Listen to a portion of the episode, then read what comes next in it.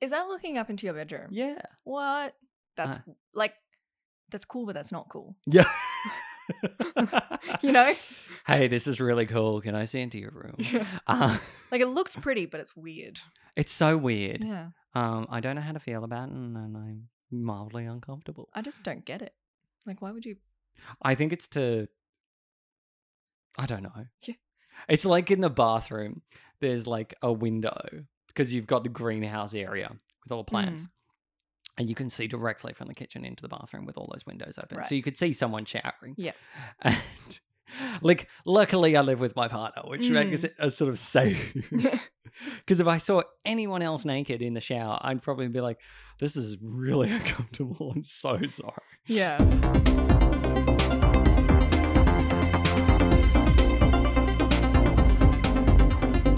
This is the Things We Do podcast, a podcast about film life, television culture, mental health, and all of that fun, jazzy stuff. Today, I've got my special guest, Rihanna Batemans. Hello. Hi. Hi. Um, Um, yeah, I realized we hadn't done that yet. yeah, we hadn't, we hadn't done the just intro. having a good chat. we were just having a great chat. Um, so, because because I know who you are now, and we've known each other for a bit now, tell everyone on the wonderful ears on the internet who you are and what you do. Um, I'm a human. Good to know. yeah. Um. Okay. So yeah, I'm Rhiannon. I like a lot of people do a lot of things. Um, Yeah. I don't think there's any one thing that defines me. You know, I'm an actor. I am a singer. I teach singing and acting. Yeah. I do some voiceover, and I'm hoping to move more into that space.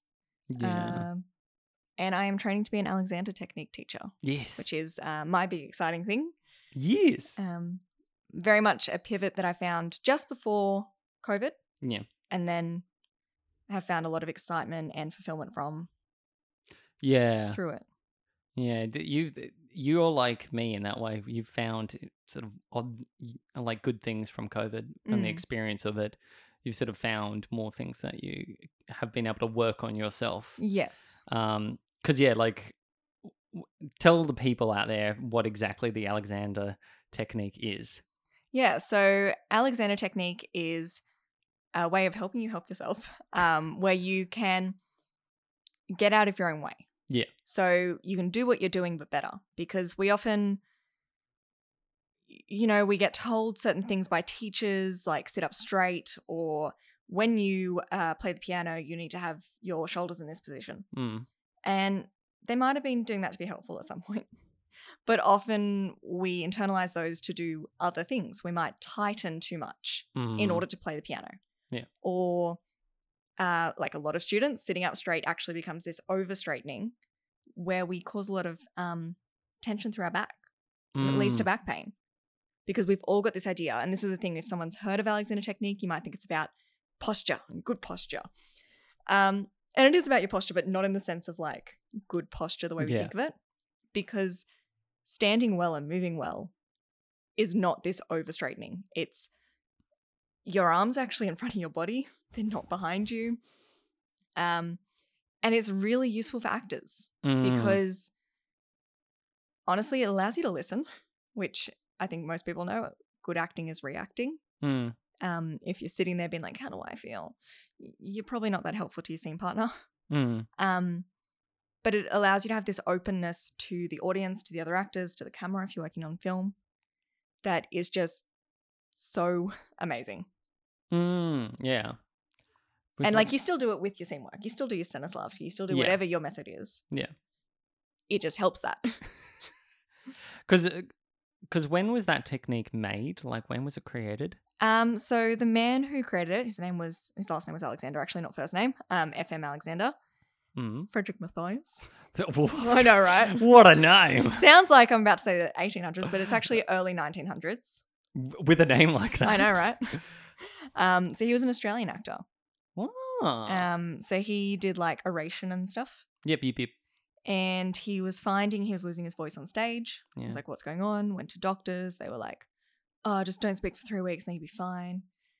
And then he gets back on stage, and halfway through, he's losing his voice again. Mm. And so he did all this work on himself, which is a big thing in Alexander technique. It's not like um, a chiropractor or something where you can just go and get treatment. Yeah. you have to do the work. Yeah, yeah, yeah. Um, and in a lot of ways, I can see a lot of similarities with like positive psychology stuff Yeah. um, because it's, your brain and your body affect each other, obviously. Um, yeah. And so if you if your thoughts are, I can't get on that stage because I'm really scared of the audience, your body's going to reflect that. Yeah. So part of the work is up there. Yeah. Um, but yeah, so he was working on himself and realized that he was tightening his feet and that was Ah. causing tension all the way up through his body and affecting in through his throat and he was losing his voice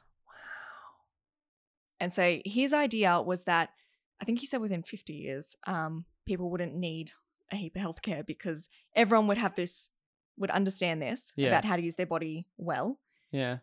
and wouldn't have all these unnecessary tension issues Right. yeah Wow. yeah it's amazing um and it's yeah some of that tension can be things like you broke your ankle you know Yeah. and then maybe it took ages to heal and you learned to walk in a different way and just when it got better you still walked that different way Yeah. which has put pressure on other parts of your body Yeah. I mean that that that does make sense. Mm. And I found as someone who like uh, didn't have really good proprioception, uh, so like awareness of my body and space. If yeah. Yeah. how to remember that word. Um, like a lot of people, I would just kind of walk into the corner of a wall sometimes as Yeah. a teenager. It's given me more proprioception. yeah. which- right. yeah. Okay. Because yeah, you, the, you I just like the idea of you walking into a wall. It's very like highly amusing. but no, I mean like would, it, it's interesting as well because it, it. I think when you say like techniques and stuff, th- th- it's always kind of interesting because there's this, probably this like side of everyone going, "Oh, is that going to be like completely changing who I am?" or y- you know or or redefining Mm. myself but it's sort of like just about understanding yourself Yeah. more um which is very very interesting is it is it clearly though only a, and like can only be used for acting and performing or is it No. can be used for anything It can be used for anything. It actually used to be covered by private health cover. really Yeah, it was one of the things that got cut off in like 2017 when they removed a bunch of stuff. Um, love love that which is mainly just there's not enough research Yeah. done on how it helps with pain and health issues. Yeah. Um, so the studies that have been done, they show it helps with chronic back pain, chronic neck pain. Yep. Which makes sense because the main thing is that freedom uh, between the head and the spine. yeah So the neck is one of the first things you release. As someone who had chronic neck pain from seven years old, had seen like lots of you know Yeah. chiros, osteos, all of that. Like my osteo commented on how much better, um, like everything was just mechanical tightness from laptops.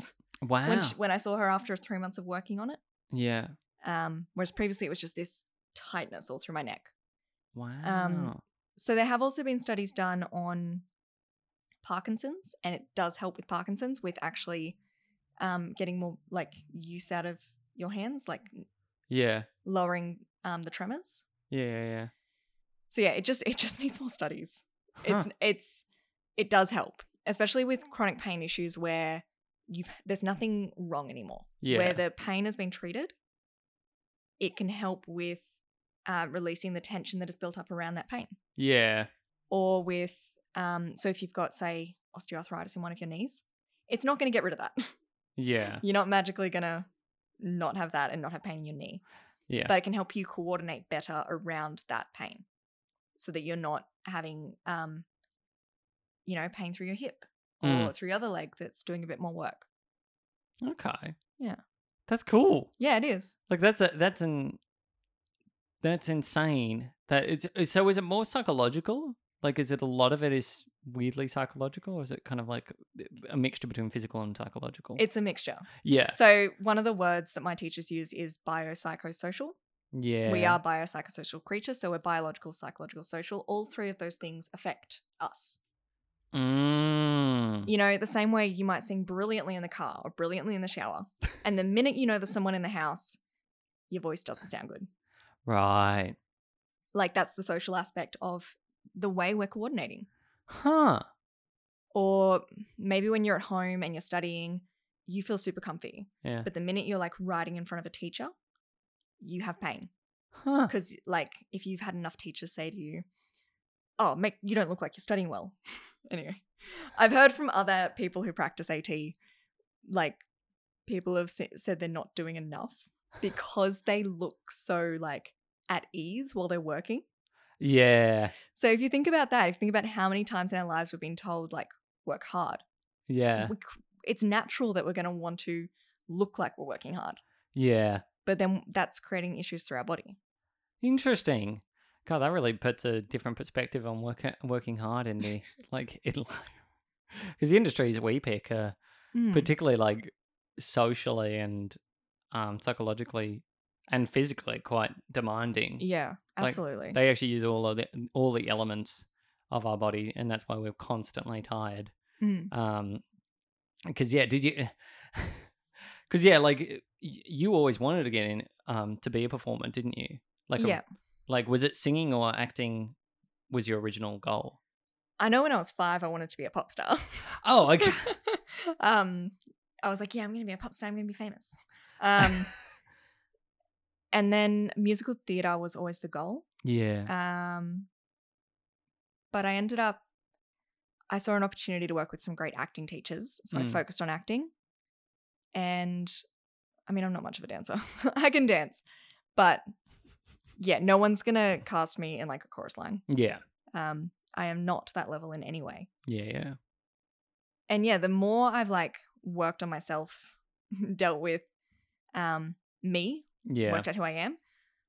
I just don't need performing to be like everything, which I feel like it was before. yeah It was like, if I'm not acting, who am I?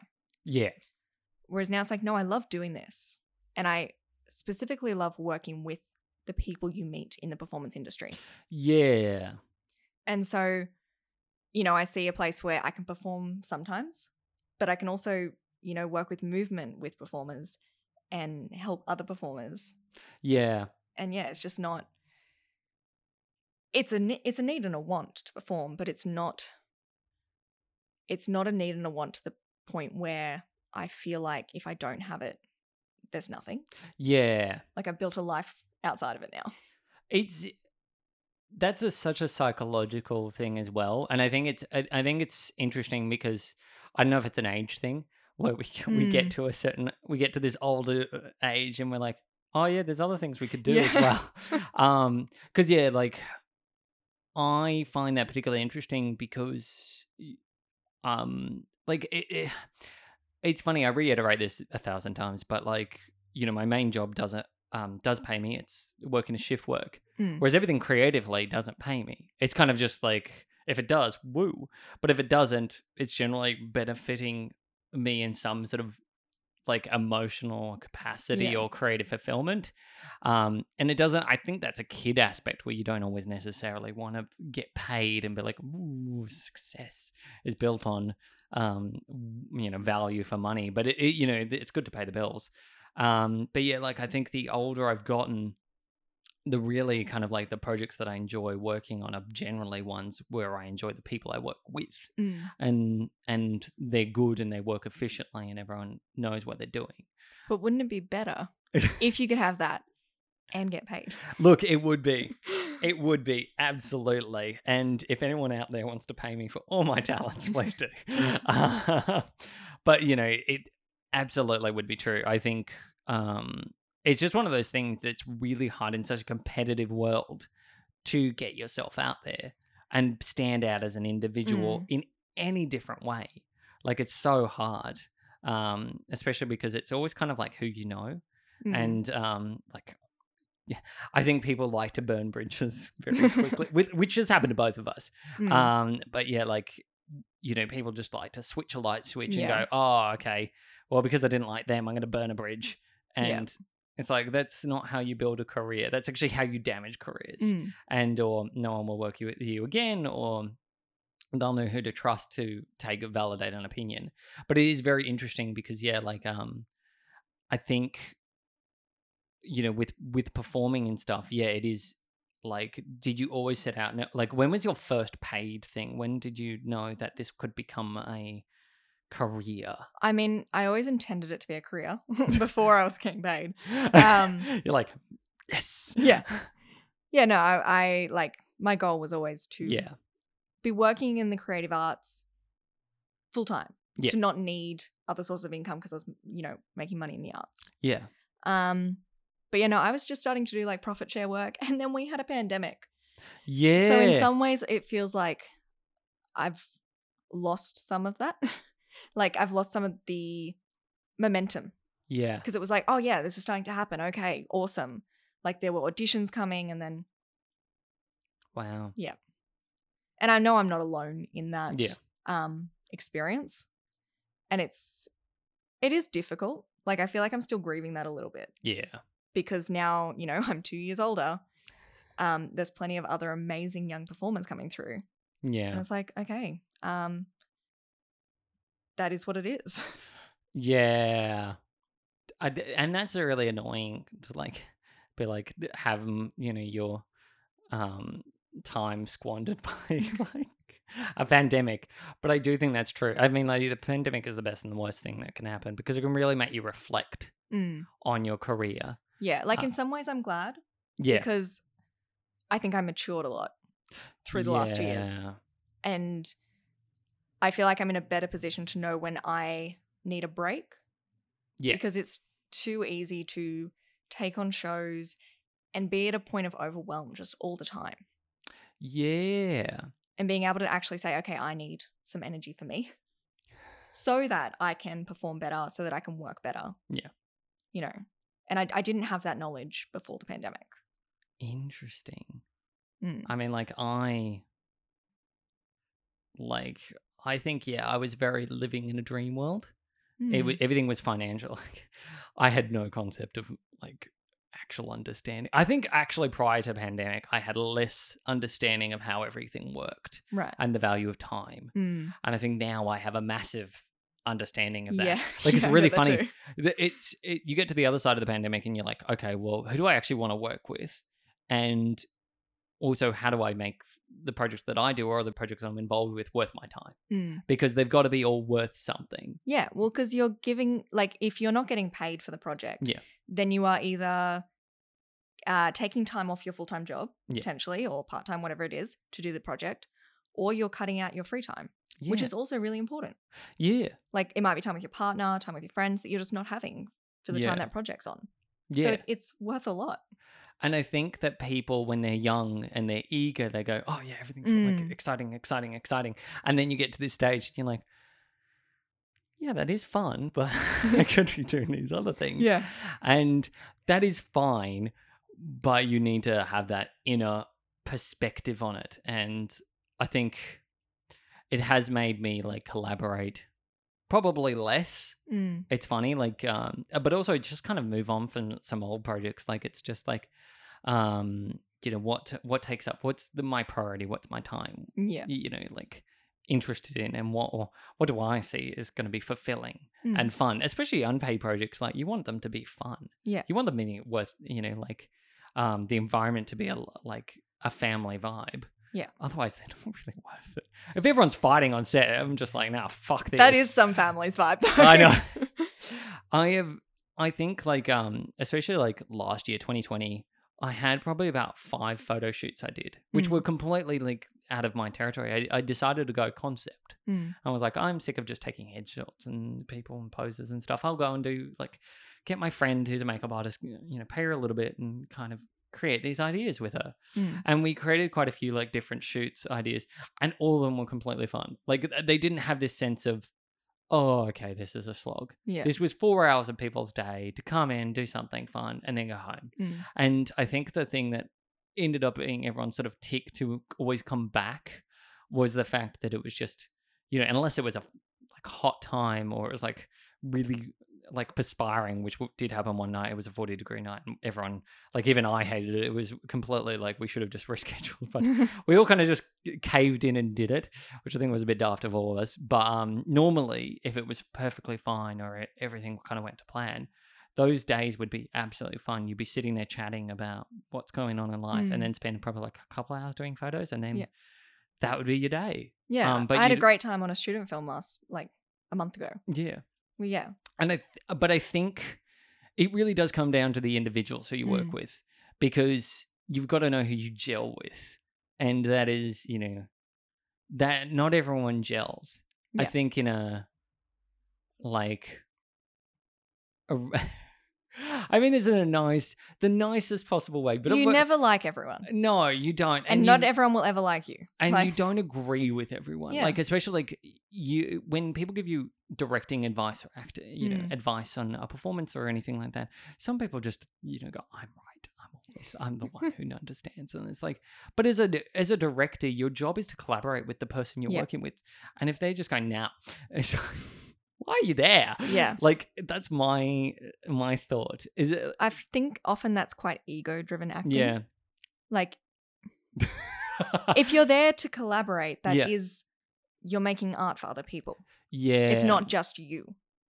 No, but I think also that uh, you know that makes because uh, you know what I know about you is you're an individual who likes collaborating and doing things and being very energetic, but as Mm. well as cri- you know you're very critical about you know ideas and what they could do Yes. because and I like that because I've presented I've presented you with ideas that you've loved or you go eh and like and you've told me Mm. but I mean like there are some people who never say anything and they never and then they get to set and they go oh I didn't like the idea or they or they didn't like you know like it didn't work for them and it's like why didn't you say that Mm. earlier That's one of my things about why I wanted to find more in this industry than just acting yeah because I don't want to have to take on jobs just to pay the bills. yeah I want to be able to say that is a role that I know I can bring something to that not only is fulfilling for me, but is actually helping like show something.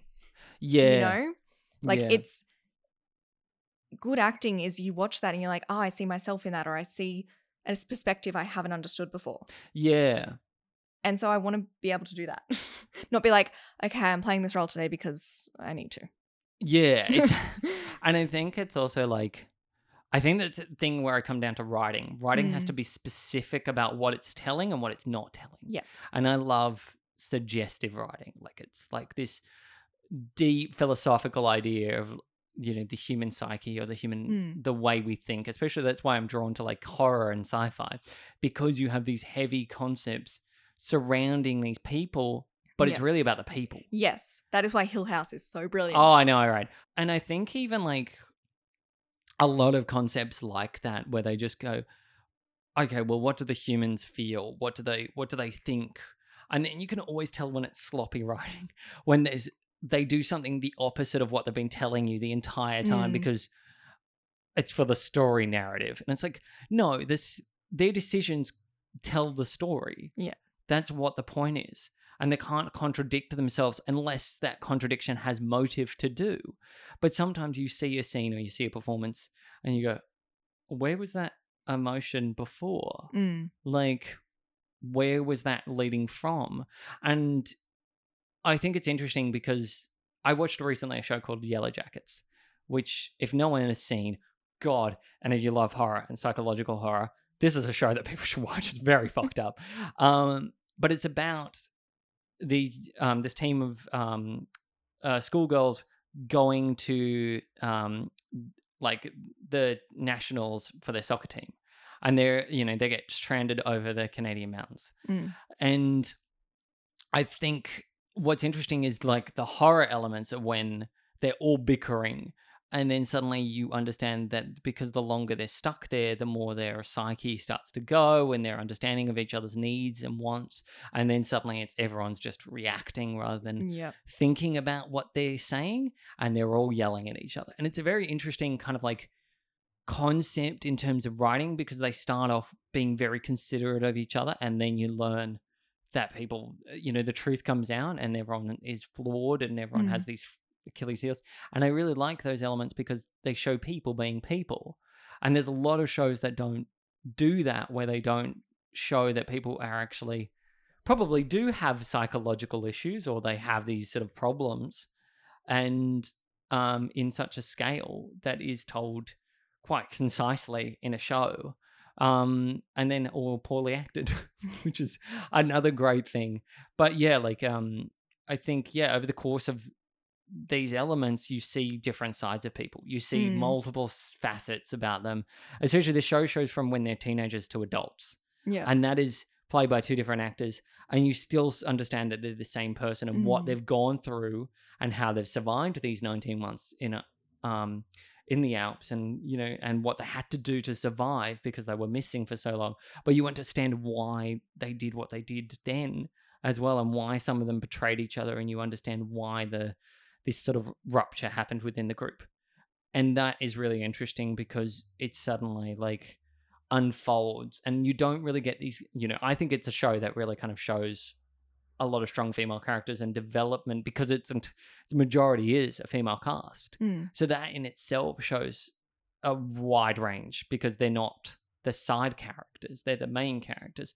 And I think, you know, that m- shows like, you know, that you used to watch where the women were the side characters or the, you know, whether however you identified, if you were, you know, non binary, if you were uh, trans, you were more of a side character until now when the modern television shows just go, how about we shift them into the Mm. main characters? And it's good that a lot of shows are doing this because yeah i remember growing up and that wasn't like casting female roles was to be the love interest it wasn't Yeah. really to be the main character has that really shifted for you as well on how you kind of see the industry like are you wanting more main roles than sort of side roles Do you know?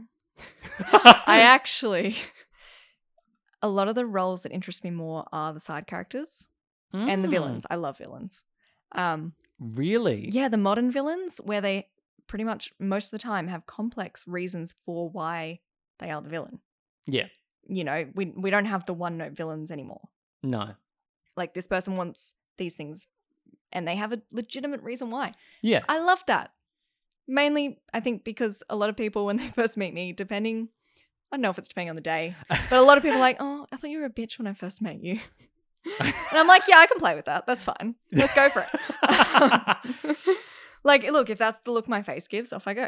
Um, I mean, uh, my first impression of you wasn't a bitch. thank you. No, no. No, even like um, my boyfriend sent me a meme of like this scary like pincer, the dogs. yeah. and it's like when you first meet me and then it was like this cartoon pincer being like and it's like um after you get to know me he's like look it's you like okay Yeah. Yeah. yeah um but i also like the amount of times i'm watching a show and there's the best friend character and she's just a bit kooky and i'm like that's the role i want Really? yeah oh the okay the only l- there's two leading actresses who i'd love to be like isla fisher yeah. and um rachel bloom Oh, yeah, yeah, yeah. Crazy yeah, yeah, Ex-Girlfriend? Yeah, yeah, yeah. yeah. They encapsulate, I think, a side of me that a lot of people don't see. um, they're like, yeah, no, that's me. Yep. What, the crazy side? Yeah. Yeah. No, I see it in the eyes. Thank you. exactly. I can pull it off. Um, Um, but yeah, no, I love those roles. yeah. I mean, what I also think, because you talked about voice Mm. work as well, and I think you have such range in your voice. Yeah, I talk. I talk quite low for when my voice actually is. Like you can hear, I talk on the fry. Yeah. Um, where like I think my voice actually is probably more comfortable around here. I just don't talk up here. No, you talk very low. Yeah. yeah. like deep into your voice. Mm. Um, but yeah, you have good range, and also like there's it. It, it's always kind of the funniest thing I say to people, which is it is down to the microphone that you use. Because some microphones complement people's voices amazingly. And I think that, yeah, with your range, it does lead itself to have a lot of characters that you could do or Mm. portray, uh, w- whether it's sweet and considerate or like horrible and mean or cruel and nasty or vindictive, you know. Mm. But um, there's a slight little sly to it and, you know, s- you Yeah. know like sarcasm and and um a nuance to it as well because you just have this way of inflictions and Mm. but that also comes from singing as well because i think like i trained when i was younger in in choir so you know like i think that helped me understand the ranges of my voice Yeah. a lot better. I need to practice singing again. It's very it's been a very long time. Um, but yeah, like I always did voice as a kid, and that's something I'm quite good at be- is ranging my pitch in different ways, so I can go quite high and then quite low, and you know, like probably not as much as I used to, but you know, can kind of go about here, That's pretty um, high. and then I can probably go quite low and deep and in the back of my throat. Mm.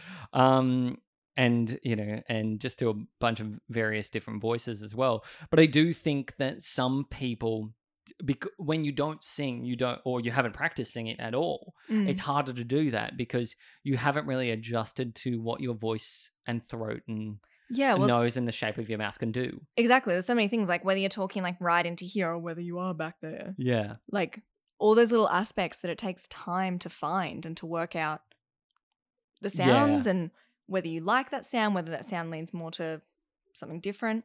Like I love voice actors on TikTok. they're so good Yes, when you're watching some of them, there's a few of them who will do like, so I'm going to go from this voice of so and so into this other person to change from that actress to this actress. I'm just going to take the tone down, but I'm going to keep it in the same spot. yeah It's like amazing. yeah the it's skill that they have. and I think it comes down to like, uh, oh, who was it? It's one of the actors on um, The Simpsons that I absolutely love, um, and I can't remember from the life of me. But yeah, there's one of them has done multiple different voices. Of Is that characters. Bart's voice? No, not Bart's voice, although she is amazing. Yeah. Um, no, it's the guy who did uh, Seymour, uh, Reverend Lovejoy. Like, I think he does also um, Flanders. Like, he Yeah. kind of and and they fluctuate between different voices. Mm-hmm. And the fact that like I've watched them all do it live, and listening to how they kind of use their mouth in different Yeah. ways to get that voice out, and you suddenly go, God, that's actually a whole day's work Mm. just to do that voice. Is a they dedicate their day to doing that. one. Yeah. Even like when I'm doing some voiceover work at home, like the amount of energy to actually get the voiceover sounding like yeah. where you want it. Uh. Mm. If you're like, yeah, I'll just talk with my normal energy, and then it's like, no, you listen back, it's like 20%. Yeah. Like, it just doesn't have the right thing. I am one of those performers that cannot read a script. I need to be off script to kind of get my intonations out because it's like if I read it, it just sounds like I'm reading. And it's like if you give me a script and I've learnt it and I've kind of memorized the lines, then I can do the other things Right. because it's sort of like the memorizing's the hard part for me. And then everything else kind of comes a little bit more naturally Mm. and kind of leads into it, which is what I love. But in terms of directing people, I kind of love sort of listening to their voices and then working out the intonations and the responses and how many, you know, counts and beats and everything that I want between things. But then that comes down to my love of editing. Mm. It's everything complements each other in terms of this like bubble of performing. Ah, see, I hate editing. I do it. But I hate it. it's a fucking waste of time. Oh, it's just not for me. really? Yeah. I mean, like, how do you do that though when you have to do your own voice stuff? Um, mm, the shorter stuff is fine. Yeah. Like, I know I do my best work where I'm just not picking up too many sounds that I have to edit out. Yeah. Um, and I'll often do a few takes and then I will listen to it while like I'm on my phone. Yeah. uh-huh. so that I'm like, that's the take I want. Yeah. I pull it out, put it in a new file. Um, if I've got to edit like a long thing, I get a drink. yeah, fair enough. That's interesting. I would, um, I generally sit down with a glass of wine and uh, and cozy up on the couch and just Mm. Yeah. work for hours on end. It's great. Yeah, I find with like fast voiceovers, like Yeah. with fast turnaround, I have to listen to it first because I have to re-record it. Oh god, I yeah. can't start drinking. No, no, that's fair. Um, I mean, like, d- is uh, doing radio and and radio play something you would do though? I haven't actually thought about it. Like I wouldn't say no. If Someone was like, "Yeah, we want to get you on the radio." I'd be like, "Okay, I'm in." I'm doing it. Hello there. yeah, what a fun Um, time. It's I'm not sure about the wake ups if I'm on the morning, but I mean, like, can I get up at this crazy hour? Uh-uh.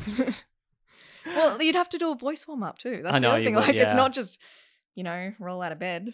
no, I've, I've I've done podcasting at six thirty a.m. and man, Mm. my voice sounds compl- by nine a.m. My voice sounds fine, but at six thirty, I'm like, Yeah. Like Mm. even today, like I've been awake for hours, but I barely use my voice. yeah. So it's like, you, did you have to do warm ups before coming? I did not, and you'll be able to tell.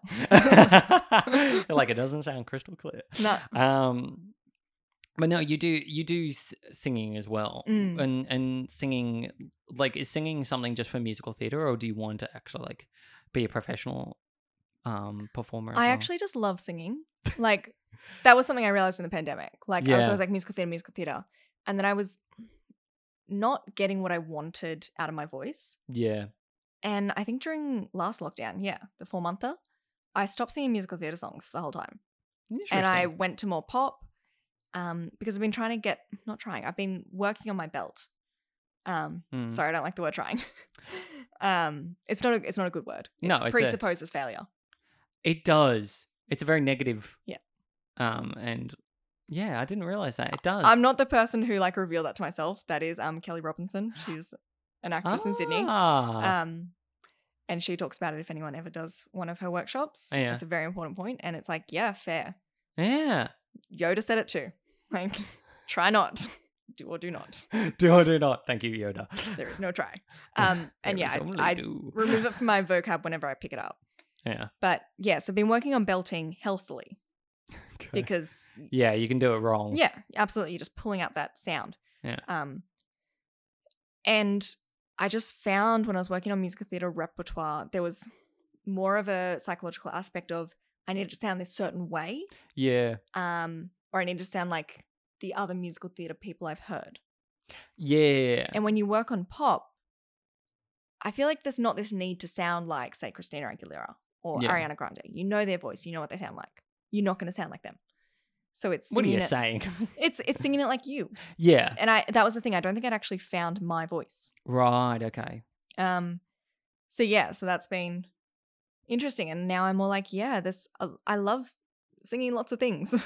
um, yeah, I mean, it, it's interesting as well because yeah, singing is so subjective in terms of like Mm, vocal range, and uh, it's interesting as well because when you listen to old artists who clearly when they started didn't have the best Yeah. range, like their voice wasn't quite to where they wanted it to be. mm, Um, like Taylor Swift is a great example because she's been re-recording her old stuff. yeah, and you hear the version of a 17 year old girl now versus a 30 year old girl mm, like um and i think the one thing that i listen to her stuff and go oh wow your voice has massively improved with you know just doing lots of music and singing quite regularly yeah, is the fact that i listen to these old ones and the there's just little changes in how she performs mm. and how she reaches those notes again and then suddenly it's like oh yeah Even Adele, she's had to retrain. oh god yeah Um, because she was getting nodules from the way she was singing. really Yeah. So her voice is different now.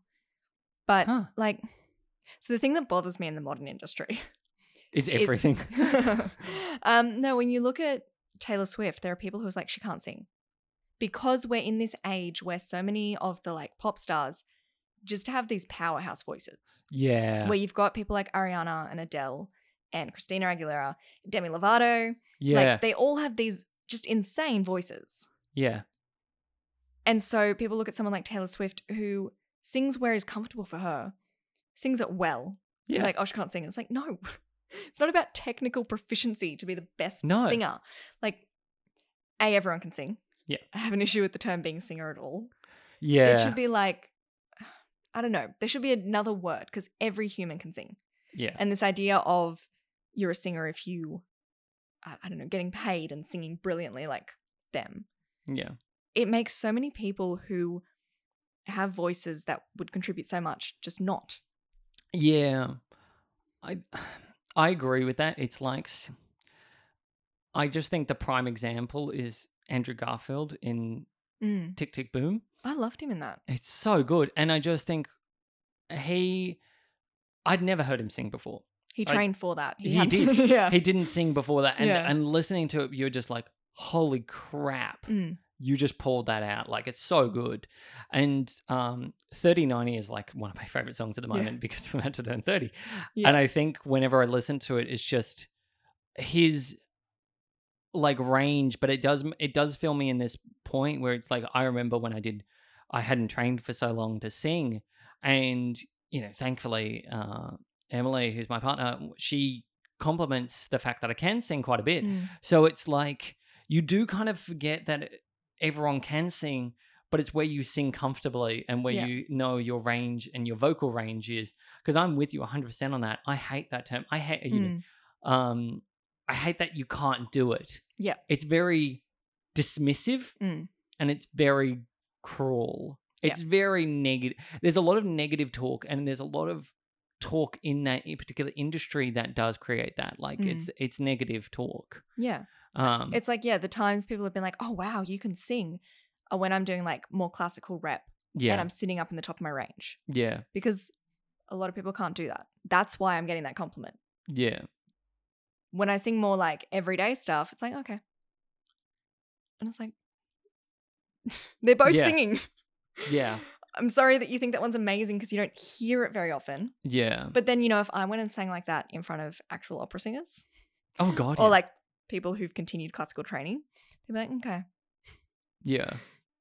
It's just there's so much about, yeah, who can do it and who can do it and i think i don't know it's it's very poor form just Yeah. just in all honest and but it's also like you know people are saying you can't act and like just you know they haven't trained like they Yeah. haven't they haven't everyone can do almost anything Yeah. it's not impossible they just it depends how much training they've put into it and it also depends on the role and the director and the Yeah. editing. Like if you're talking Oh. about screen, I think Natalie Portman, great example. yeah Like she's such a brilliant actress. Star Wars one though. Mm. She like Thor. Like Thor, she's not great in, and that is that is okay. There are issues I find, and if she's with the right director and she Mm. likes the material, she loves it. Yeah. Um, like one of my favorite films that she was in recently, which was about uh the Kennedy assassination. oh yeah, yeah. Jackie. it she was did called. so much work for that. She did so much work, Yeah. and that film is great. Mm. And that that whole like performance is amazing, and um, you know, and I've seen her in a lot of bunch of different things. But yeah, I watched her like she did a masterclass. I watched it. It was Mm. great.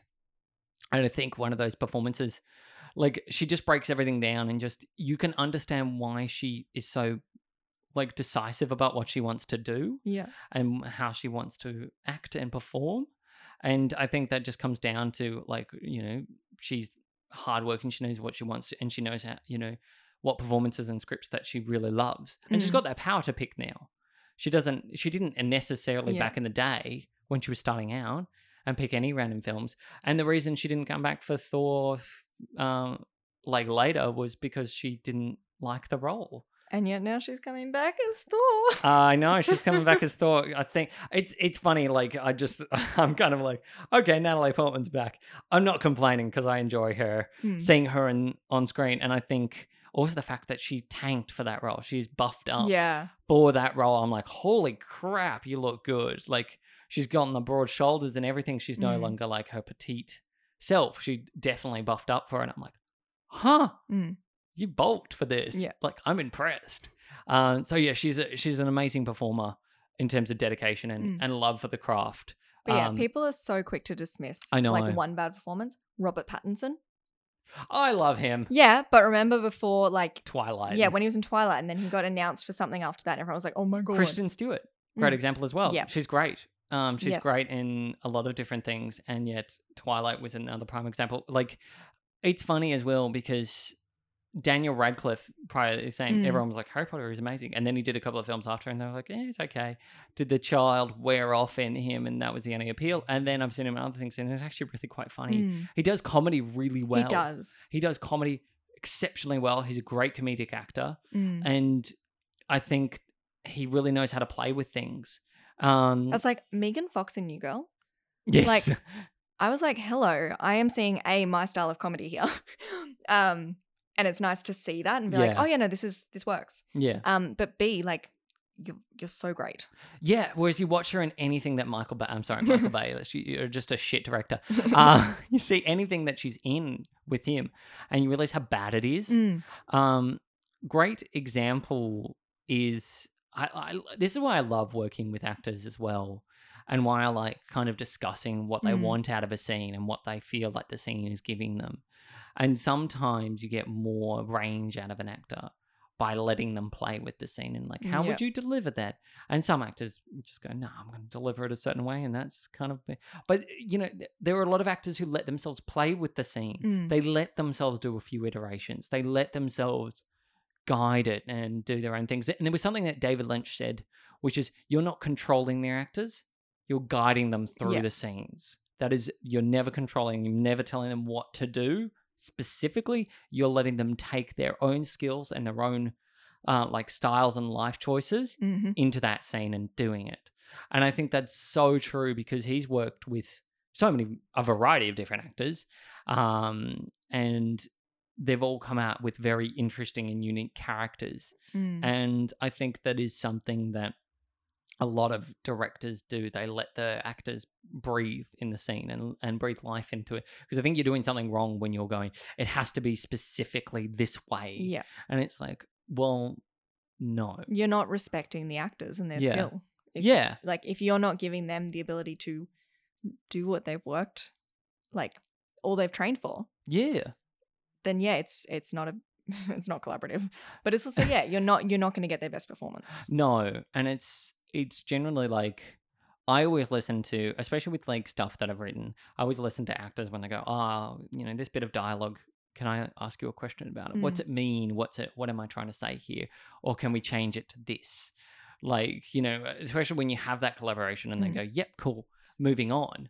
That's great. It's a way of respecting people and Yeah. their their their interests, and I think I do this thing. It doesn't work for everyone, but you know, I love getting my fellow actors. If I write something original, getting them to just sit down and record it in front of a microphone. It doesn't have to be the most fabulous performance. It doesn't even have to be perfect, but it gives you an idea of how that dialogue might sit Mm, and where it doesn't sit right in s- someone's voice. Yeah. And a lot of the time, that's when I rewrite certain lines and I go, oh, okay, that didn't really land the way I wanted it to. Yeah. That doesn't suit their voice. So either I need to recast or I need to rethink that bit of Mm. dialogue. And so that happens a fair bit. yeah, and I think that thing about um directors, you know, Yeah. working with actors, it's just like any job really. Yeah. like if you as a manager are too busy micromanaging everything and making sure it has to be done this specific way Yeah.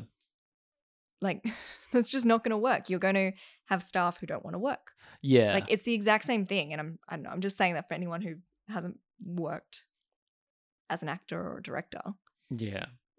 that yeah if you've ever worked with a shitty manager Yeah, and I mean, like, it, it's funny because I've re- I've directed a few different things, and not all of them I've written myself, which is quite fun.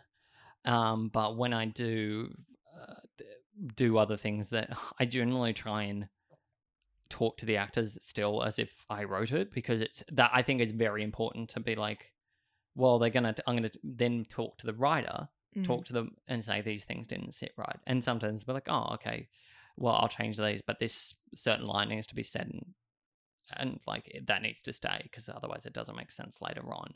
But that's totally fine. But yeah, a lot of the time you kind of can adjust Hmm. and the less said the m- is better. Yeah. Like it's it's really performing. it- You know when you're young and everyone goes, "Oh, I love a- having a lot of lines." I am one of those people who loves less lines and more what isn't said. mm, yeah And I think that creates a lot more interest. I think it's that thing like when you're young and you have a teacher be like, there's no small parts, only small actors. You're like, oh, no, I just want more lines.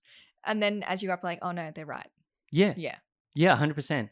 You g- you I have written uh recently two scene uh two scenes for uh the Doctor Who stuff that I do and I wrote with five different actors and Mm. and in various different stages of their career. So like some have been doing it for a while, others are pretty new to it. Like you can but I think what works is when they're all in the same thing and they're on the same speed, you'll notice how well their voices suit each other and Yeah. like in this scene and it's interesting because like there's always this sense of have i given everyone enough lines Hmm. to oh yeah this person has three lines but their presence in the scene is really important because everyone else then has this ability to play off there and then yeah you realize that everyone doesn't mind only having like four lines because they get to be in the scene with everyone else and get to react off them Mm. Yeah. and it's a, you know what's that 101 of acting acting is reacting Yeah.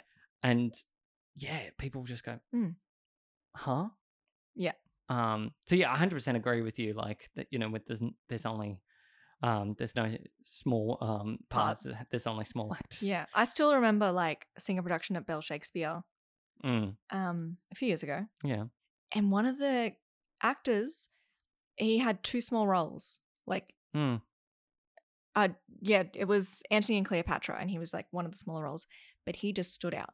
Every Yeah. time he was on stage, he just yeah And I think that just that goes down to the kind of performer you are Mm. and understanding what you know, like some of the best characters only appear for like five minutes Yeah. in shows. Yeah. Like they and then they're suddenly popular and everyone's like, Why are Yeah. they popular? Oh my god, the way everyone's obsessed with um Camilo from Encanto.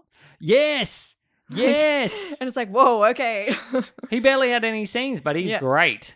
Um, he was in it for all of ten minutes. yeah. and but he's so cool and um you know and i feel like that's where people pick they pick who they love Mm. um because they're either charismatic or they're you know they're a certain type of person and then i think it's a shame when people then need to put them front and center and like i'm like no i enjoyed the fact Yeah. that they that's part of their charm is you didn't need to know everything about that Yeah. Like I was one of many people who was like obsessed with Fred and George.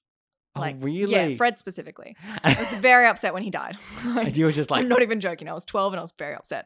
Like, was this from reading the book yeah, Yeah. Because how old were you when the last movie came out? I don't know. 2010, 11, something like that. High school, mid high Yeah. school. Yeah. I was um The last book came out in year six. I know that. yeah, I remember being like 19, I think when the last film came out, and I was like and watching the documentary is actually it's very good. But um it's like yeah, it's one of those things that I just I realized with these films. Yeah, it's it's such a weight Mm. of like your childhood and growing up with it. Um, and that was something I didn't realize how much of an impact things like that had. yeah. But um, yeah, it, so- sorry, um, I- I, I cut you off No. about your love for Fred and George. No, it's just like yeah, they're s- they're small characters. Yeah, In saying that, they do have a much bigger role in the books yeah, it's a, and very different personality. Like you know, they've actually got personalities, and they're not kind of they're very much presented almost as one character in the movie. yeah. You know. I think I think also the movie runs runs into the condition of lo- runtime Mm. and also just they were trying to get them out at a certain point of time. Like they were Yeah. really trying to get these films out, and it's interesting because I stopped reading the books after book five, oh, and the reason was the movies were already half out right. and I got a little bit bored of reading it back to back because I just I felt like J.K. Rowling was writing books for movies suddenly rather than writing Mm. books for the sake of books, and it can really tell with her new Fantastic Beasts and how terrible. those- I have not watched past the first one. the first one's good, but I, don't watch. there was like five endings, yeah, I know. there were- and I was like, I'm done. Are you gonna get on the boat now? You're gonna get on the fucking boat, Newt. I just couldn't deal with it. I was like, no. Um, but yeah, the second one's terrible. Yeah. And then I like, I'm sorry, but the title for the third one, The Secrets of Dumbledore or Dumbledore's Secrets or some Yeah. bullshit like that. I'm like, ugh. um, and, And, also, mm. also, yeah, like I'm at the point where I just don't want to give her money. no, I know. I, oh yeah, no, the fact that she's transphobic. Mm. Hmm. Also, though, the hilarious thing about that doco is all her interviews are from 2019, pre-pandemic, Yeah. and I th- she was contacted to come on and as part of the doco, Mm. and she refused. Oh. And I think it's because a lot of the cast and crew outed her Yeah. as transphobic because they were like, we disagree with your statements. Yeah. And they were all. It's not just that, like Scotland's um anti-trans groups have like the highest funding of like a bunch of places and it's specifically from her. That's ridiculous. Yeah. That's That's like what awful. she's doing with the money she makes and that's why it's like, no, you don't get my money. No, she's an awful human being and therefore, like, writes. This is the thing cancel culture works its wonders. um, it's sometimes better not to know anything about anyone. Um, well, no, but she she is being cancelled cuz she has had opportunities to Redeem. yes, and she hasn't. Mm. No. Like You know, um, you know what though is interesting. Recently, Kevin Spacey mm. um, is about to do a new film. Oh, is he? Yeah, I know, but a vi- an independent film. It's not a Right. It's not a big blockbuster. But I mean, like, that's the thing that I don't think he'll ever get back to the mainstream because the mainstream blacklisted him. Like, Mm. it's just straight up blacklisted him. And it's interesting because, like, obviously, like, Scream 5 recently came out as well. And that's not associated with the Weinstein Company anymore. Like, it's Mm. straight up not. The f- first four were because, obviously, back in the day, like, Weinstein Company owned a massive chunk of the industry. Mm. And now the whole Harvey Weinstein's come out, and it's like, no, no longer. so it's it's really interesting. I can watch films. You know, obviously, I was watching Spider Man not that long ago with James Mm. Franco in it, and I just went, "Ugh." Oh, I don't even remember it. oh, it's I say that I went to see Spider Man and the new one in the cinema. Oh, how good is it? So good. Um, I have a feeling that's where I caught COVID, but oh, really? yeah. And so wha- How? Okay. Now that it, uh, by this point this episode comes out, everyone will have had COVID. Ugh. Um, even me probably.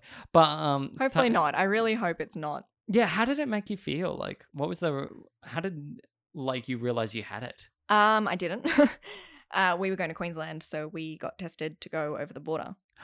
Shit. Um, like symptoms hit after we actually got the positive Mm. test, but my partner felt a bit unwell, Yeah. but he'd already had a test literally 18 hours before he started feeling unwell. yeah.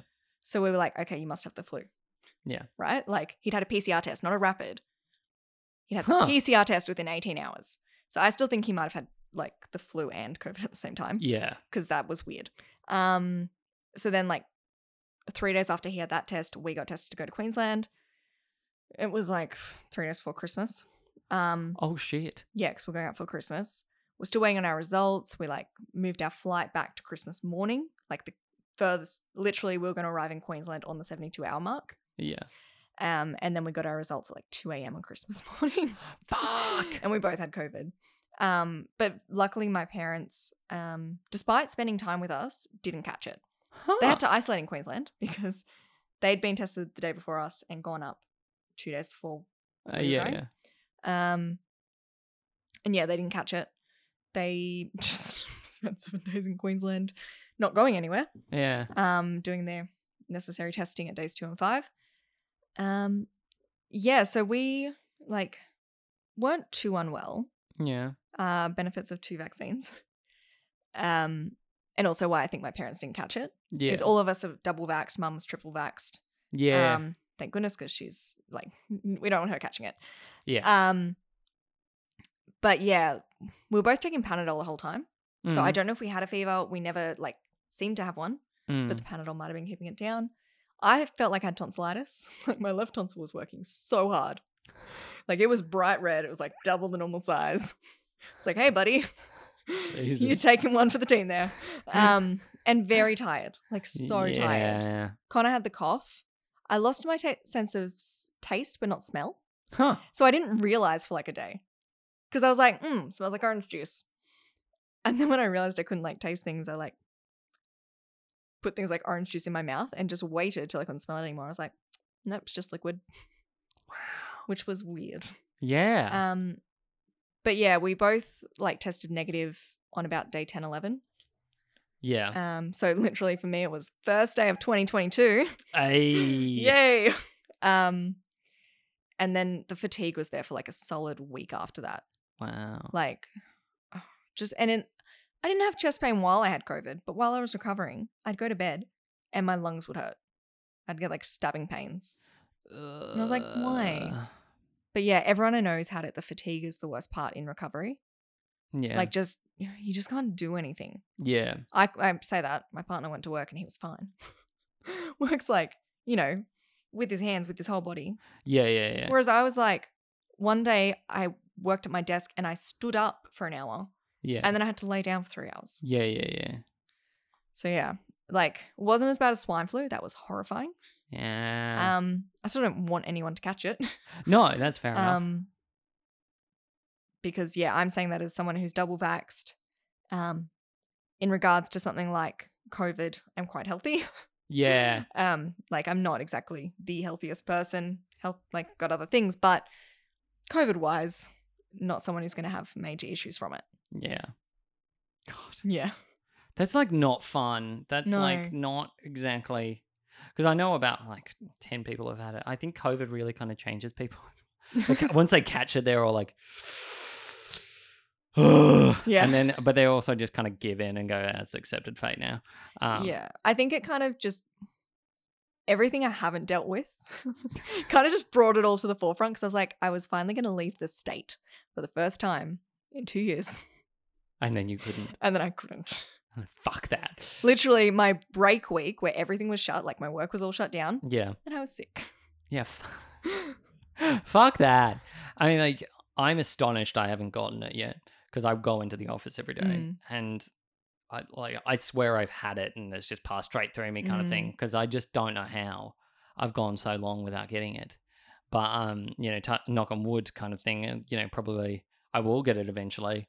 But I just, you know, however I get it, I'm very careful as well. Like it's Mm. not like, you know. Whereas I know some people, you know, just it's down to the exposure. Like some people Yeah. get it, and then the other person they like with doesn't get it, and it's Yeah. like what?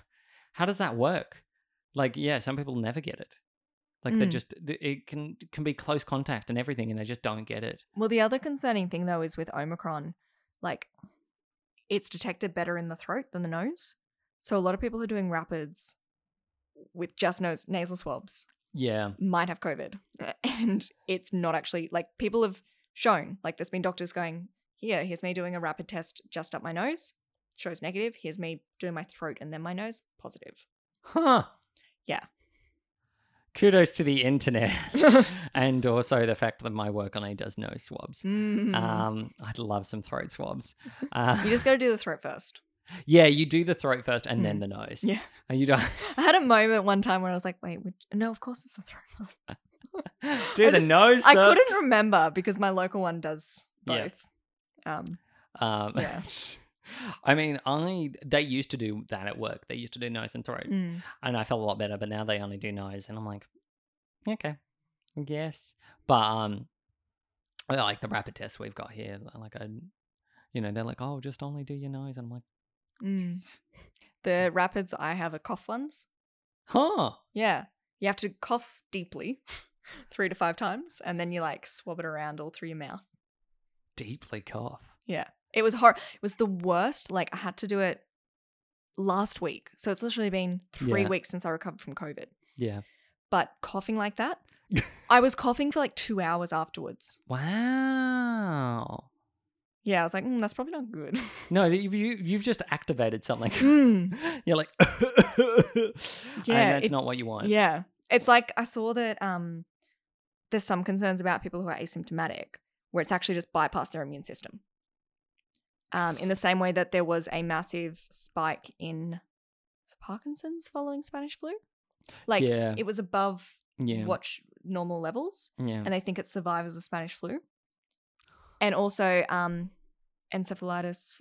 Let, it was the there was a another illness, a random illness at the same time as the flu, Mm. Spanish flu specifically, um, of people who just couldn't get, like could not get out of bed Yeah. this extreme fatigue, and they're pretty sure it was like uh, from the flu. huh. I know you've got to be careful with the flu as well because it can cause um, chronic fatigue. Yeah. Like it, it, it- you can't exert yourself. Well, that's essentially like long COVID. as yeah. well. yeah. Um, and uh, I think I remember getting sick years ago. I think I did get the flu because it didn't feel like a cold. I was Mm. really, I was bedridden pretty much for two weeks. Yeah. I was really, really sick. And um, yeah, I just remember like feeling tired and Mm. groggy and just completely no energy. I spent like two weeks like and then suddenly I felt fine. But it Mm. was just like two long weeks. And I didn't go anywhere. Like I just Yeah. stayed home. But it's always interesting because I notice when I get too sick, I don't do anything. Mm. And whereas I know so many people that keep doing stuff, I'm like, why? That is gonna burn your body out and they're gonna feel the repercussions. I used to be years." like that. I did that with um. I didn't know I had it, but I had scarlet fever. Holy um, shit. Yeah, working with children, Hey, hey, you're bringing everything home. right? Like I had this horrible sore throat, and I was like, mm, "This doesn't feel great." I took a day off to rest because I actually felt that unwell. Yeah. And then after a day off, I was like, "Okay, I'm fine. I'll go back to work." Yeah. yeah. Um, and then the rash appeared. God, that was bad. Like fuck. not as bad as back to swine flu. 'Cause that hit me on a plane. Oh no. I threw up for nine hours. Oh. And like, I thought I was with my parents, I was 17. I thought we are in Hong Kong for three days, for years. And I asked them recently, like, no, we were there for five days. Because I remember lying in bed for a day and then dragging myself around Hong Kong for two Yeah. days. Nope, three days in bed. Um, couldn't eat or drink for like two days. Like literally, even a sip of something, I'd throw up. And when I got back to Australia, I didn't see my doctor for a week after I got back. Yeah. I weighed 48 kilos. Holy shit. Like I had lost because I was 17, I was very thin, but I had lost four or five kilos in a week, Wow. and then I had you know secondaries, bronchitis, God. sinusitis. I. I uh, Fucking hell. right? Um, like it was just, and I had I had my flu vax. My doctor was like, "This would have been worse if you hadn't had it this year." Oh, I was good. like, "What?" Oh my god. Um, I remember like the last time I got food poisoning, I got really bad food poisoning when I was in Singapore, and I was in bed, like, probably I got dragged around by my partner at the time. We went all around Singapore, but I just the next day she got it, like Mm. whatever we yeah. had, she got it, and then she felt completely bedridden, and I was like. I was feeling much better. and I was like, no, no, you can stay in bed. Like, it's fine. But I just remember thinking in the back of my head, I was like, I wish we'd just stayed for two days in the hotel, like, Mhm. and just gone out to get some food and come back. Like, Yeah. it really would have been much better because, oh man, I could, I was so sore. I was so aching. Mm. I felt nauseous. Um, and I think, yeah, it's it's funny because I've gotten food poisoning a couple of times, and um, I had gastro once as well. And I couldn't eat pasta for a whole year after that because Mm. I got it off um, one of the sauces that they had, which had gone out of date, which Yeah. I hadn't realized my flatmate had let expire. right. Yeah. So I wasn't aware of it, and I was like, "Oh God!" I, so I got massive food poisoning from it, and yeah, I was out um, for a week, and Mm. um, yeah, it's happened a few times, like where I've just gotten really sick. Yep. and it when I get sick, it hits me. It hits me for a short period of time, and then I'm suddenly fine, Mm. or I don't feel at all, depending how brief it is. But yeah, it's weird because y- I know, and then I lose. I don't eat. I don't. I drink Mm. only water, and then I lose weight like drastically. Yep. Um, whereas if I'm normal, I generally weigh about 70 kilos, and that's as exciting as it gets. yeah, no, I feel that. I've had um, food poisoning gastro every time I have traveled, Ooh. well, except for the time I got swine flu, but that was Oh. Yeah, practically I, the I same. mean, like, you know, now we're just hoping for the Black Death. Uh, really give me that, like, leprosy Oh, vibe God, as no. well. Um, you know, that's still around. I know, yeah, it's in, um, it kills a few people in America every year if they don't get pick up what it is fast enough. yeah. And um, Mongolia t- has. Yeah, Yeah. Mongolia's huge on it. Um, it sounds like a rave. Everyone get leprosy. um, no. no, I love when people are like, "Oh, you know, the Black Death wiped itself out," and it's like it came back like every ten years for about two hundred years. Yeah. Like, and it still has been. And we had two massive waves, like within the last two hundred years. Yeah. it didn't wipe itself out. No, it but- realized it was killing too many ho- it's not Hosts. sentient, but yeah, it was killing too many hosts, so it changed. Yeah. And it went through waves where it like specifically children were dying, Yeah. and waves where like specifically people of childbearing age were dying. I- Isn't it interesting as well? Because you could apply the same principle f- to COVID, Mm. where it's going to do the exact same thing and it's just going to go in waves of just been like okay and you know and i get the parate angle i Mhm. get open up sydney but don't be a fuckwit about Yeah. it like don't be an Oh, ab- that whole thing of taking masks away. oh when- god Right yeah. when Omicron was starting, I was like, what the fuck are you doing? He's. a- I- I just love because near work there's some stupid ass signs of him Mm. just being like a clown and everyone hates him. It's very clear and apparent in this in the CBD area that Mm. everyone thinks he's a fucking like raving loony. Um, but he is because he has no plan. Mm. He has entirely the liberal Scott Morrison vibe Mm. and uh, completely just doesn't care about the numbers that well and is more concerned about the economy and the you know the fact that everything is so unaffordable and the like and it's just like oh my god how are we in this stage when nothing is affordable everything's too expensive like what the actual fuck Mm. um but yet you know yay hundreds of people in hospital and you know Yeah, it's Yeah. just a joke. I, I think the thing that bothers me the most is the whole reason we went into lockdowns was so that we could vaccinate people and prepare for people needing to go to hospital, yeah right? What the fuck was done? Nothing. And, and and and I knew this going into the pandemic. The beginning of the pandemic, I knew nothing was going to be Mm. done. I just knew I even said to my parents, I was like, the problem is human beings are so greedy and manipulative. They will not care. It's all about them. It's not about what happens because the prices of things did not go down. Mm. There was no the stock markets crashed. The everything in terms of stock stakes, um, you know, um, went down, but nothing in terms of the price of housing, the price of living. Like the rent stayed the same. In fact, the real estates just made you pause rent, but you Mm. still owed the same amount of money when Yeah. the rent pause happened. Like you'd still owe thousands upon thousands of dollars to them. They wouldn't cut that Mm. from your equation. They just delay it. And that was a completely stupid and horrible thing to do. And a lot of rent places wouldn't reduce their rent. They'd be like, oh, no, you signed the the least. So Mm. tough luck. And it's just that mentality. Like there was no kindship to anything of anyone having in tough situations. And yeah, like it's very apparent even now that the cost of you know everything in, fa- in fact like the people couldn't afford to pay their staff more Mm. because of that. And so therefore the people got paid less for a period of time and or more depending on your case. And yet, you know, half the time I was like I was making I was just making rent Mm. for about 6 months of 2020, just making it. I moved back in with my parents. Yeah. like, It's, yeah. it's virtually impossible. Like, and and it wasn't fair on a lot of No. people.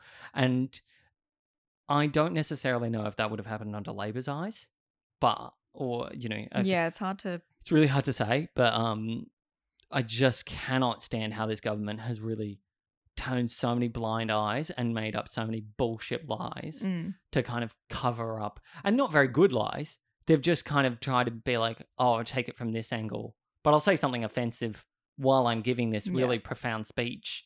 Um, it feels like our governments have just gone towards getting re-elected rather than actually doing their jobs. yeah, like- because the big scare is now the n- election coming up, and that is Yeah. you know a big deal, and yet no one gives a flying fuck. No. Like, and I really, it really crimps a lot of what's happening because um, unfortunately, like a lot of the companies are run by um, obviously like government funding, Mm. so you can only say a certain biased attempt on the government.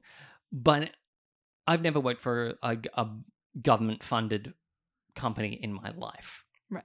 The television stations I've worked for are advertisement funded. They they they're funded by like corporations Mm. rather than the government. And so they co- have a bit more freedom into what they say about the government. yeah. Um, but if you worked for the ABC, you couldn't Mm. not in a million years they would be like mm, that's a that's a very s- opinionated opinion but not say that and it's like why because it's right um but you know th- th- there's that whole angle and i feel like yeah we're just living in this day and age where people are willing to just turn blind eyes to things or just accept it and it's and it's the government is playing bullying tactics they are playing oh, you'll just accept it. Like everyone, the fact that no one kicked up much of a stink other than a little bit of a stink about the rat tats not being free. Mm. And You know it's bad when America's doing something that we're not. yeah, I know. And it's just like, the fa- yeah, it's just so many people turning a blind eye and just going, "Mm." Or even, I'm not sure if you know about this. So a lot of people are getting rat tests through work, right? yes. And now they're saying that that could be fringe benefit tax. Yep. What the actual fuck? right? So then the businesses are going to pay 100% tax on those items. So the, they're not even cheaper. They're going to be even like, it's just what the f- what? I really, you maybe, you maybe hate the world even more. Um, Yeah. no, I just, and this is why we create stories.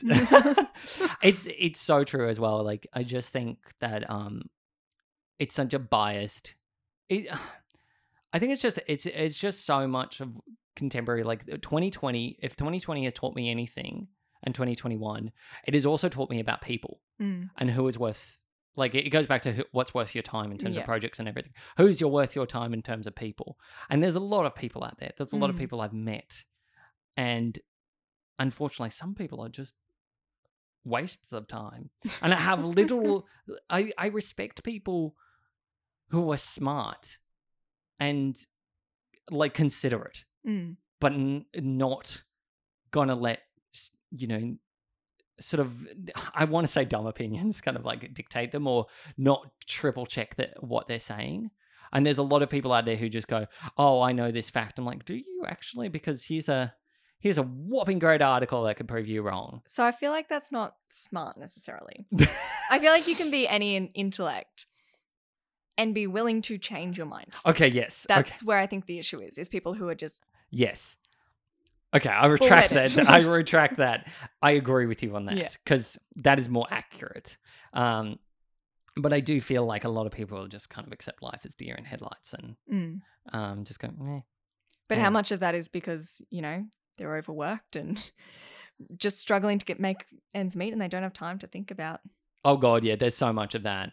And um I mean it's probably not always the right opinion to have. Like it's probably a very jaded opinion that I could have um potentially, but it I do agree. I think a lot of people are overworked and a lot of people, uh, you know, it's, it's th- this industry in particular that we're in is a make or break Mm. industry and that format hasn't really changed. It's the individuals around Yeah. it that have changed. And we now are much more supportive and understanding and encouraging of each other, Mm. whereas the corporation side of it is still the same. It's Yeah. still trying to do that. Oh, but you got to love and work hard for your art and Mm. really, bur- uh, you know, bust your ass off. And it's like, no, yeah, got other things I want to do, like live yeah, um, and be happy. Um, so yeah, there's a real there needs to be a shift. mm. There needs to be this dramatic shift in in the way the corporations and the commercial side sees it. yeah, Uh, absolutely. Yeah, I don't know if it's going to happen soon though. I feel like it is just yeah, we keep making noise. yeah, You know, it's the same thing you're seeing with like um the hospitality industry yeah, where there is change happening. Like you, yeah. thanks to some businesses being caught out for Oh wage god, yeah. theft. Like they're actually starting to be like, oh, we do need to pay people. And it's like, yeah, you do. Um, massively. yeah, but Uh.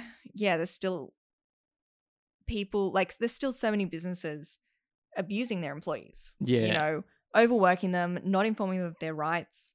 Like things like if you don't have your meal break within the first six hours of your shift, you are on overtime till you get that meal break yeah, like shit like that that is just normalized Yeah. and luckily we're in a time right now because there's not enough people in the hospital industry where people can move jobs and be like fuck you yeah. no but previously people haven't been able to do that No, you know because it's like i need this job i need to pay rent Yeah.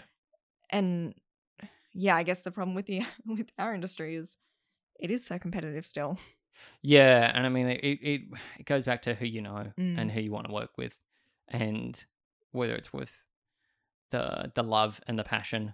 Um yeah, because it, it's that thing I think has really kind of changed my perspective on it. Is is definitely finding people I want to work with Mm. and going, yep, I will cling to you and hope that you'll want to work with me or at least have that collaboration with them Mm. because otherwise it's not really worth either of our time. Yeah. And that is, you know, that I think is how it should be because it, it's first and foremost the project.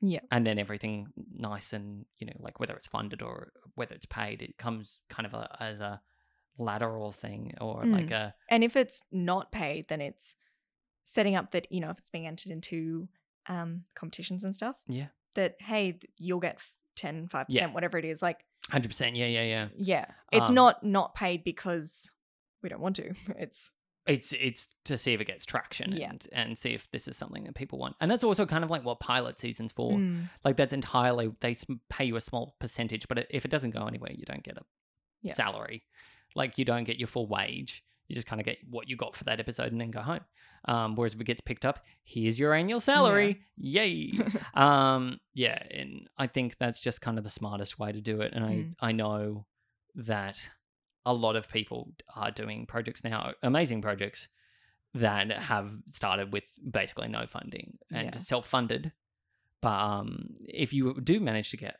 a funded project with other people and everything, that is fantastic and good on Mhm. you. But it it doesn't happen. It doesn't fall into everyone's laps. no, which the other disappointing thing about that, though, is how it does just keep the industry for the privileged. Yes. Because, sorry, but if you can't afford to take time off work or whatever, too bad. Yeah. Like it just doesn't. That and the way they cut vet fee help in 2017, Uh-huh. you know, 'cause I was that year, that was the year I went to acting school. Yeah. You are just keeping the industry for the rich Yeah. or for the middle class. Like, Yeah. I think it, like I yeah, I definitely didn't come from a very well-off family. mm, Absolutely not. Um and yeah, I my understanding is always make something yourself. So um, but I've also never had help. yeah. In terms of financial help in my project, I've never had it except for Mm. one friend, and that is it. Everything else has been kind of like myself, Mm. and then completely fine with.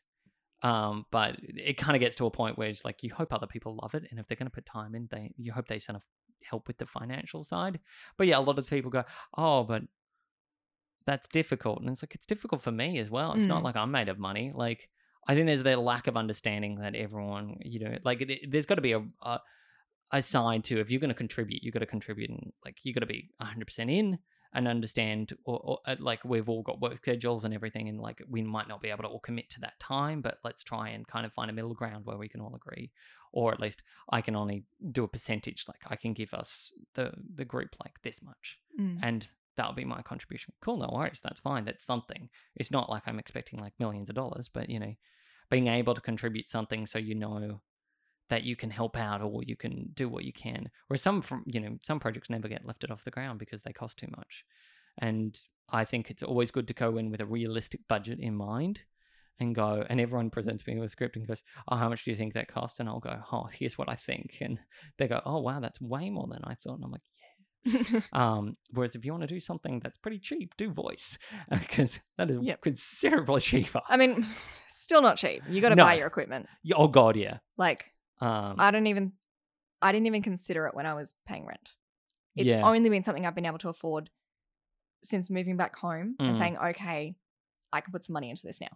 yeah, Because to do it well, like you know, microphones, um, soundproofing, yeah, like there's some buying um software to edit. Yeah. I say that I use Audacity. How dare you? Um, but also, oh my god, today, like editing software, Mm. like Adobe. Yeah. You have to pay a yearly subscription. yeah, Like it's just it's just fucked. I It's- said I don't use Adobe because I was like, no. it's it's interesting because like this whole setup I bought, like the f- kind of the beginning, late 2020, early 2021, and it originally is kind of like everything contributed and stuff like that, and it kind of built up over time, but it it, it did cost like almost two grand, Mm. and it was one of those investments that I was like, okay, well I know this is going to cost, Yeah. I have to set money aside for it, and every time I could get a little extra, I would Mm, and it eventually it worked in my favor but god you know like um, the fact that we're currently in a room which doesn't have much soundproofing so you can hear the echo of it and i've got soundproofing the side of the room which i'm going to set up over the next little while so it's kind of interesting that i like even though i can get rid of most of this echo that's no issue Mm-hmm. Yeah. but it does help having those small things to kind of reduce Yeah. what's going on in the ambience of the room so people can hear us Mm. um, and yeah, it's just all like slow cost, but knowing where you can get cheap stuff as well that is still effective. Yeah. Um, knowing what things do because without n- having that pre-existing knowledge, people just buy expensive stuff and then they go, "I don't know how to use it," and I'm like, "Well, why'd you buy it?" Like, look it up, research, and discover. But see, what you- there's another thing. If you're time poor, you know, y- you have to have time to do research. yeah, yeah, that's true. Like I know, yeah, I spent a long time researching what microphone to buy Yeah. that was within my budget, um, and that would last. Yeah, Um, like I got a five hundred dollar microphone, I love it. but it's a Rode, Like- Oh, I love Rode. and the things I've heard about it is people are still using it after twenty years. Yeah. which would be amazing, you know. Um, but yeah, if you don't have the time to sit and do the research, you do just go into the shop and say, "Hey, which microphone will do?" and you might get upsold. Mm. You know, same with clothing. People Yeah. who don't have the time to know when the sales are on. You know how everyone's like, "Oh, here's the deals at Woolies and Coles." Yeah, And it's like, hold on, but doing the having the time to sit and actually go, okay, the discounts are at Coles this week. I can get twenty dollars off my shop at Coles. Um, I need to go on these days. That's time a lot of people don't have. I know. I and then they're like, "Oh, what's worth the expenses and what's not worth the Mm. expenses?" Like you, you know, like I went to the framers today, and you know, when you're getting stuff professionally framed, you're paying the cost Yes. of labor, you're paying the cost of actual wood Mhm. and the equipment, so you understand that it's going to cost because it's the size that everything and stuff. So you're you're paying for a certain like yes, yeah. quality. But if you want to go and pay for a fifty dollar frame, go for it. Go and buy one from Kmart. It's perfectly fine. They're still going to last, but they won't last as long because they're not, you know, glued. And to you get- probably haven't paid a living wage like you did to the other guy. Yeah, yeah, yeah. You're probably just going, ah, this was made by a lovely uh, individual in uh, a small country, just like wooded it together, Yeah. nailed it, and super glued, and that's it.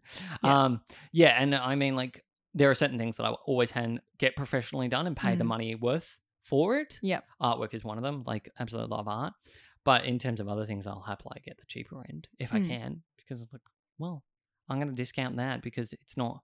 I know that the expensive version is going to last the same amount of time, Mm. and I've just saved like 150 bucks. These marks individually, 750 each. Yeah.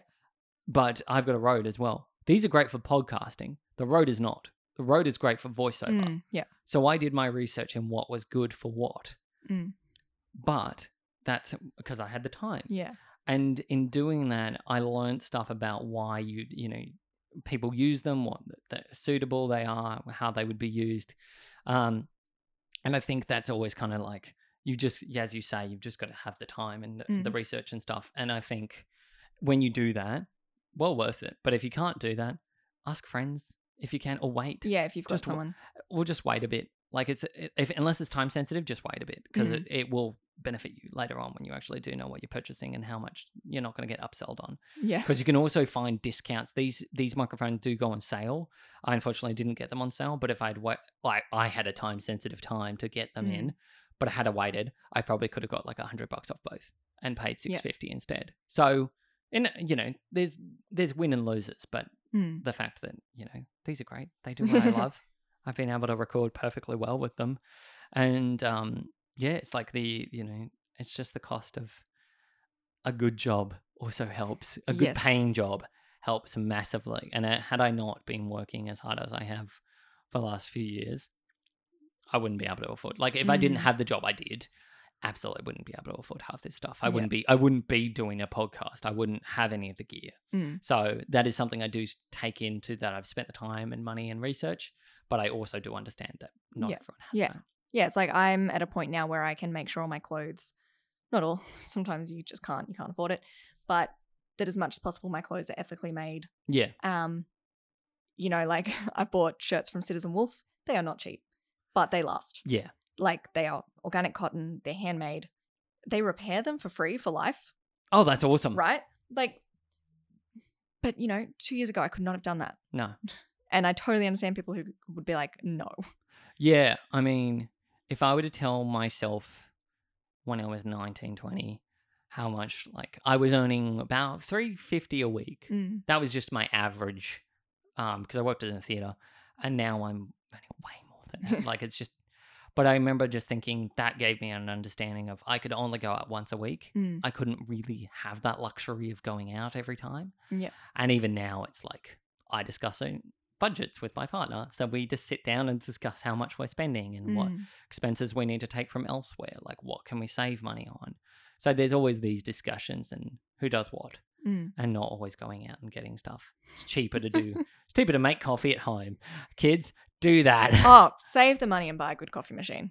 oh, I really do. I have a good coffee machine Yeah. and I didn't have coffee for a- a week because I ordered it, and now it hasn't arrived. So I just went to Coles and got coffee, and I was like, "I'm s- that's so much money I'm saving now just making Mm. coffee at home. So quick, Yeah. If you're having a daily coffee out, like, God, save yeah, just so much buying one. yeah, it's- machine, that is. yeah, because you're suddenly like, oh, in the fortnight I could have bought a machine Mm.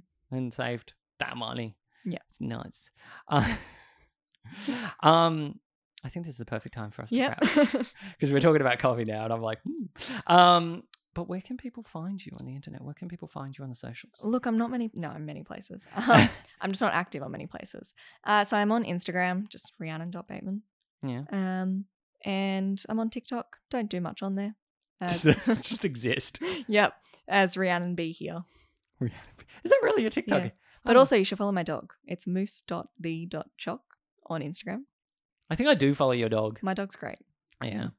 I, I see a lot of photos of your dog. Yeah. It's, it's great. I'm Um, I'm training him. I want him to be in the movies. Aw. um, but no, thank you. Thank you for coming on, Rhiannon. Thank you. That's been fun. Um, if you want to go and check out more episodes of the things we do, you can check them out on Apple and Spotify. I'll be speaking with another guest next week, and I'll speak to you all later. Goodbye. Bye.